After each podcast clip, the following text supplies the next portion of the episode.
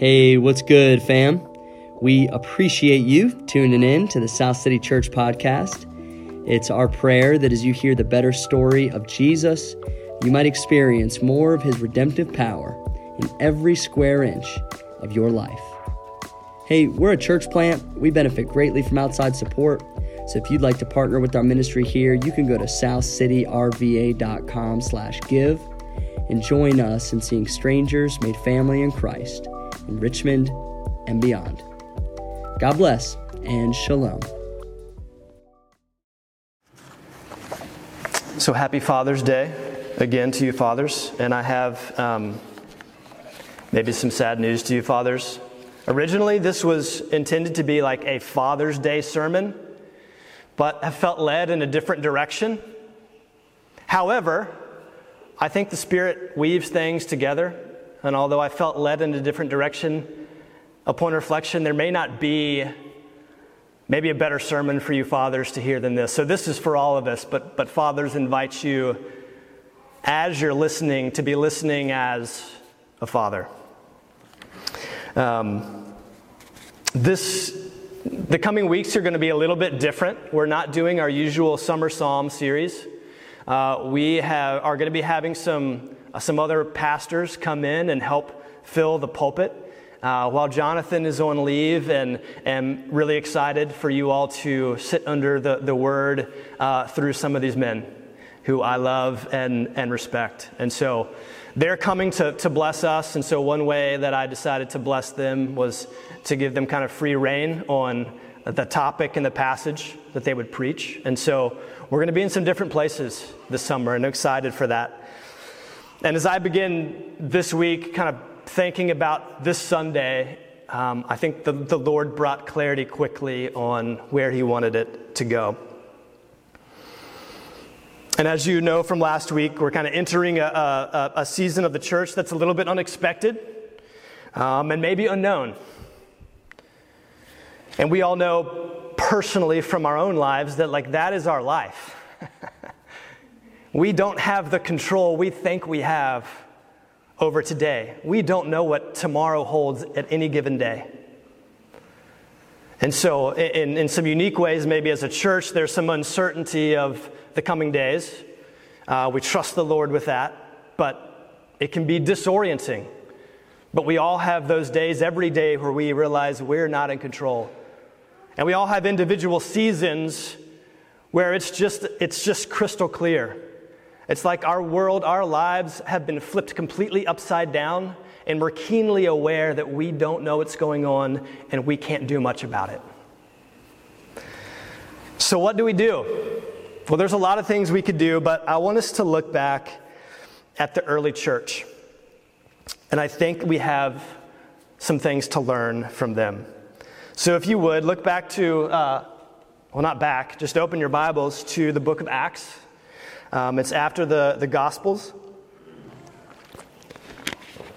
And I'm going to read I'm going to read the first 14 verses of Acts. Jesus has died. Uh, he's risen from the dead. He spent some time on earth, and, and then we get here. And Luke writes this in Acts chapter 1.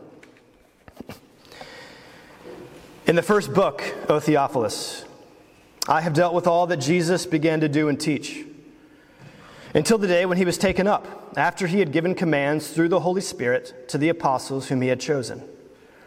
He presented himself alive to them after his suffering by many proofs, appearing to them 40 days and speaking about the kingdom of God. And while staying with them, he ordered them not to depart from Jerusalem, but to wait for the promise of the Father, which he said, You heard from me.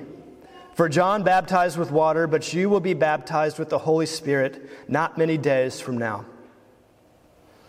And so when they had come together, they asked him, Lord, will you at this time restore the kingdom to Israel? He said to them, It is not for you to know the times or seasons that the Father has fixed by his own authority. But you will receive power when the Holy Spirit has come upon you and you will be my witnesses in Jerusalem and in all Judea and Samaria and to the ends of the earth. And when he had said these things, as they were looking on, he was lifted up, and a cloud took him out of their sight. And while they were gazing into heaven as he went, behold, two men stood by them in white robes and said, Men of Galilee, why do you stand looking into heaven? This Jesus who was taken up from you into heaven will come in the same ways as you saw him go into heaven. And then they returned to Jerusalem from the mount called Olivet, which is near Jerusalem, a Sabbath day journey away. And when they had entered, they went up to the upper room where they were staying Peter and John and James and Andrew, Philip and Thomas, Bartholomew and Matthew, James the son of Alphaeus, and Simon the Zealot, and Judas the son of James. And all of these, with one accord, were devoting themselves to prayer, together with the women and Mary, the mother of Jesus, and his brothers. This is the word of the Lord. Imagine for a moment all the questions that could be going through the minds of these men and women. Over the last month and a half, their lives have been flipped upside down now multiple times. Completely disoriented. It started with Jesus, the one they had been centering their life around the one they gave up jobs and family and security to follow, he dies. He's crucified, he's dead, he's put in the ground, and they have no idea what to do. Their life has been built around the hope that this man is the Messiah. He's coming to make things right, and then he's dead. Imagine the questions the confusion, the disorientation that they have. Then he does the crazy thing of defeating death and uh, resurrects from the dead and spends 40 days with them. Everything's good again. Jesus is back. He's come to rule and reign. He defeated death. This is it. The kingdom has come. We will reign. And then he says, No, just kidding. I'm actually leaving you again and they watch him ascend on a cloud into heaven before their very eyes. And they're left standing once again asking, What has happened? What on earth are we supposed to do? They don't know. All they know is Jesus says to go to Jerusalem and wait for the Holy Spirit, and they don't really quite understand at all what that means. And so they waited and they devoted themselves to prayer, is what it said. They had no plan, no idea what was going on, and they waited and they prayed. In their disorientation, they devoted themselves to praying together. And out of their prayers comes Pentecost, the greatest revival in the history of the church. The church is literally birthed out of prayer and the proclamation of God's word. Pentecost was not a plan they crafted, but a work that a work of God that flowed out of prayer. It wasn't a plan they developed, but a power they received. And this theme of prayer permeates the entire book of Acts and the spread of the early church. And this is my main point this morning prayer is not to be a supplement of the church, it's to be the substance. And we're going to look at just a few passages in Acts. But you see throughout Acts, prayer is the like heart of the church. It's the substance, not a, a, an optional supplement that you tack on from time to time. And so as we look at this, I, I want us to look at two aspects of prayer. I know there should be three because every good preacher has three points. We're going to do two, and then the third point at the end of the service, the last 10 minutes or so, we're actually going to do some praying together. Um, so, the first, first point, and just a, a way to, to think about prayer, is that, that prayer is meant to be an act of communion, not, not the Eucharist table, uh, but fellowship, connection, relationship with God. Um, if you think about Jesus and his relationship with the Father, The Gospels say multiple times, again and again, that Jesus would regularly withdraw from the crowds to an isolated place, oftentimes on the mountaintop, and he would commune with his Father through prayer. The Psalms give us psalm after psalm of David and the other psalmists, not just asking for power and for help, which is part of prayer, and we're going to get to that, but it's adoration. It's meditation on the beauty and the wonder of God. It's confession before the Lord. It's a relationship. Prayer is meant to be communion. And in our lives of, of, of unknowing, prayer tethers us to the one who knows, which is really good news. When we're flipped upside down and we don't know up from down, left from right, in prayer, we can come to the one, be tethered to, and have conversation with the one who knows all things and the one who leads his people. Um, one of my favorite poems is by George Herbert. Uh, it's called Prayer. And it is, uh, it is just a list of images, metaphors about prayer. It's like the type of poem you gotta like study. Uh, there's a lot to it, but I love one of the lines as he's describing prayer. He said, Prayer, is the Christian plummet sounding heaven and earth. The Christian plummet sounding he- heaven and earth. And Tim Keller explains this a little bit, and I like his words. He says, as, as plumb lines measure the depths of waters beneath boats, pr- prayer is a plummet sounding heaven and earth. That means it can plunge us by the power of the Spirit into the deep things of God. 1 Corinthians 2:10. This includes the indescribable journey that prayer can take us through the breadth and length and height and depth of Christ's saving love for us. Ephesians 3:18. Prayer unites us with God himself. Prayer takes us into the deep things of God. It takes us into his throne room. It takes us into conversation. It takes us into his very heart, where we can know the love of God through Christ. It's communion. And especially during seasons of disorientation, this type of prayer keeps us tethered, it keeps us grounded, it keeps us from straying. Because we know truth and see truth through God, through Jesus. Prayer brings us into relationship, communication with God. So, prayer is communion. And second, I'm going to spend most of our time here this morning. prayer is, is power. Prayer is powerful. It is when we pray what Jesus told us to pray. God, your kingdom come, your will be done on earth as it is in heaven. We're calling down the power and the kingdom of God to rule and reign in this broken place. Go back to Acts, the first chapter. Actually, jump down to chapter 2. They've been praying.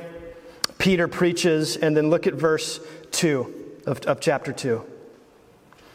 And suddenly there came from heaven a sound like a mighty rushing wind and it filled the entire house where they were sitting.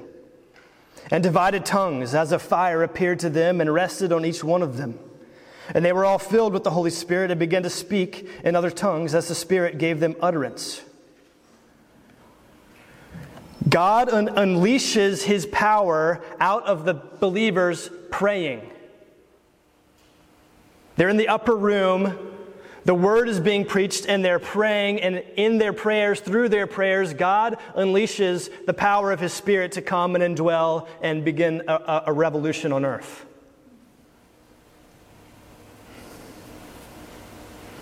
Another line in George Herbert's poem. He refers to prayer as reversed thunder. And Tim Keller is going to help us out again. Thunder is an expression of the awesome power of God.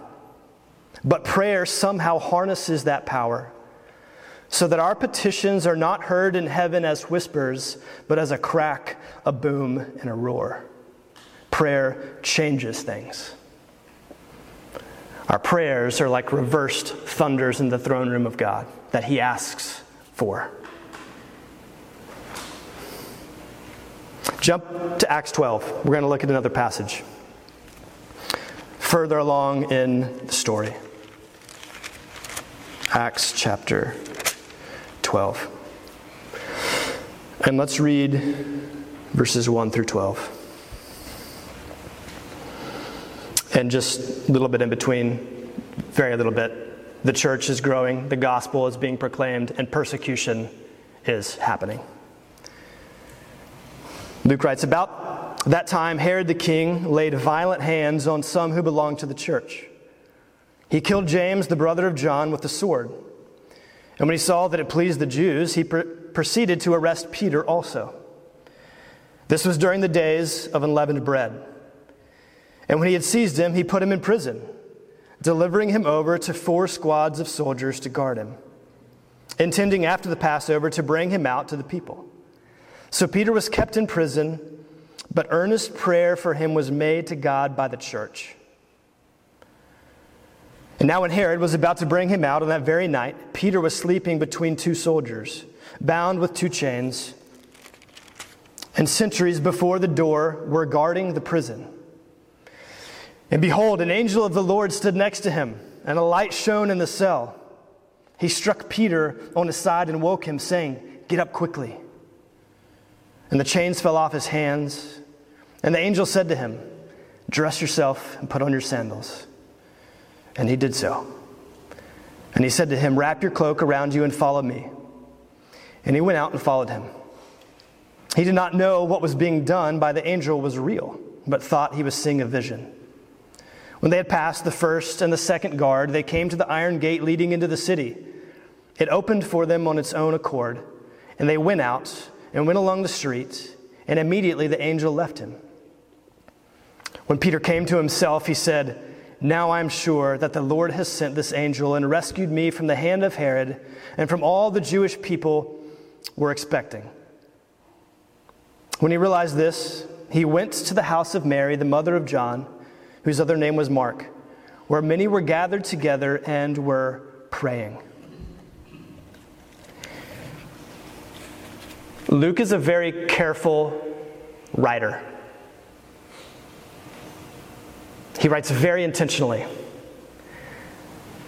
And he wants us to see that, that this unleashing of God's power is sandwiched by the church praying.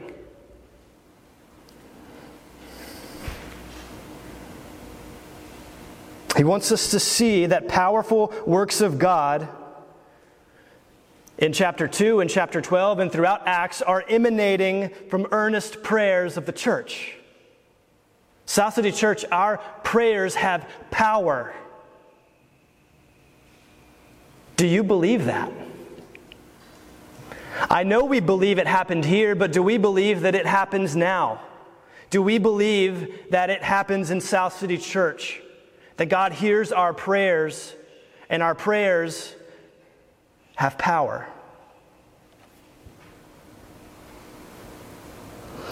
With all of our technology and education and resources, do we still believe this to be true of us? And I would ask is, is prayer the, the substance of your life? Or is it an, an optional supplement that gets tacked on from time to time? And maybe we ask as a church is prayer the substance of South City Church? One more passage. Go back a few chapters now to Acts 6.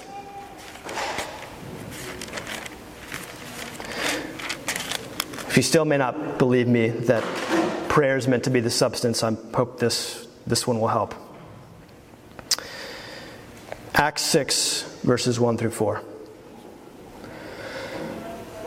Now, in these days, when the disciples were increasing in number, a complaint by the Hellenists arose against the Hebrews because their widows were being neglected in the daily distribution. And the twelve summoned the full number of the disciples and said, It is not right that we should give up preaching of the word of God to serve tables. Therefore, brothers, pick out from among you seven men of good repute, full of the Spirit and of wisdom whom we will appoint to this duty. But we will devote ourselves to prayer and to the ministry of the word. So, this is a serious issue that's going on. Widows were being neglected to be cared for and fed. And so the apostles' response isn't to, to, to, to, downplay the importance of, of, of benevolence and care for the poor and these widows. It's actually really important to them, but it identifies what the apostles understood as their main call and task, the substance of their work. And notice they didn't say that they needed to devote themselves to high level strategic planning, developing a new market initiative, or establishing a new and really sticky vision statement. Although those things aren't bad in of themselves. They say they must stay focused on the substance of their work, which was prayer and the ministry of the word. It's that simple. Everything they did flowed out of the central substance of prayer and the word. And leadership is meant to flow downstream. And God invites it to be the substance of our lives, individually and as a church as well.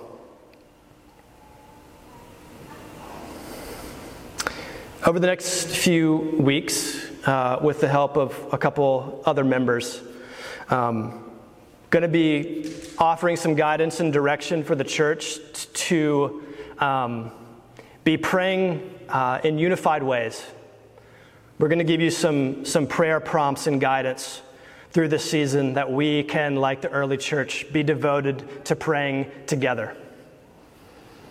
So there'll be more to come on that, but I want to offer uh, a little application and then kind of lead us into a time of, of praying together. Uh, first is to the fathers. You knew this was coming. Father's water flows downstream.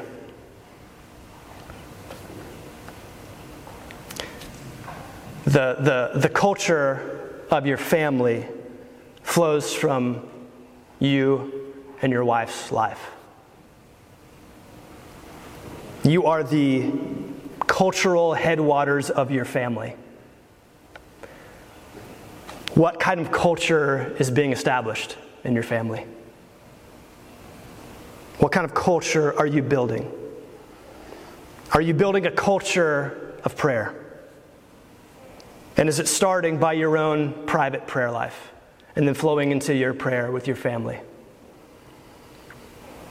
Is it the substance, men, fathers? Is it the substance of your work? The substance of your marriage? The substance of your parenting?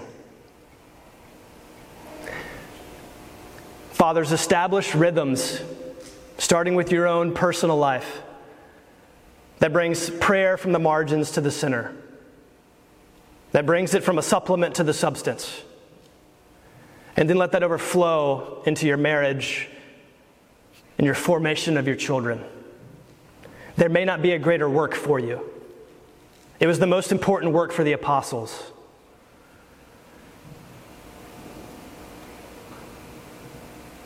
And men, some of you feel guilty right now, and that's okay. The Lord convicts, but not to shame, and not to keep you in guilt, but to encourage. Because God offers everything you need, just like He gave it to the early church, to make it the substance. He wants to lead you there. I would just encourage you, fathers, what's the next couple steps for you this week in your own personal life and your families to make prayer more of the substance? And then, lastly, just an encouragement for us as, as a church, as a body, to make prayer the substance of everything we do. I don't think we need to start anything new, a new prayer meeting, a new prayer initiative. I think we need to, to, to start by taking what we have and moving prayer more to the center in everything we do. Make prayer more the substance of your huddles. Most of your huddles are already praying. I'm not condemning it. I'm just asking you to consider how can prayer be made more the substance? Your family feasts, your guilds, finance meetings, planning and strategy meetings, children's ministry, all of it. Let's take all we're already doing and infuse it with more deeper prayer. May prayer plunge us into the deep things of God and call forth His power in our lives. May it plunge us into the deep things of God and call forth His power in our lives. And so we're going to take the last 10 minutes or so of preaching time, and I want us to pray together. Um, do me a favor and turn to uh, Ephesians.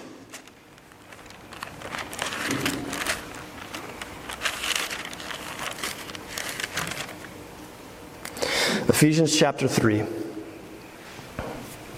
In a moment, um, I'm going to have you move a little bit and to get close to somebody near you. Form some small groups beside you or in front of you, behind you.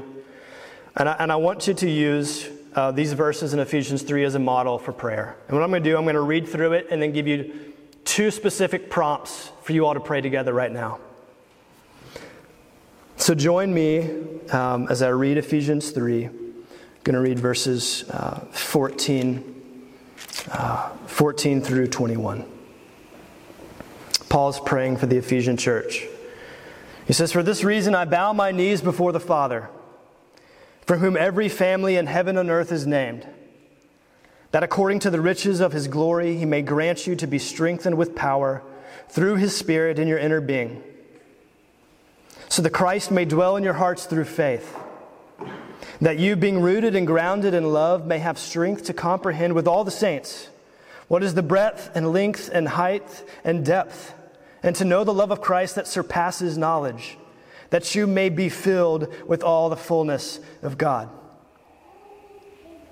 Now, to him who is able to do far more abundantly than all we ask or think, according to the power at work within us, to him be glory in the church and in Christ Jesus throughout all generations, forever and ever. Amen. So, I want to invite you to pray two things. The first is in connection with what we've talked about prayer is communion into the deep things of God, into the love of Christ. And it's to pray what Paul prays.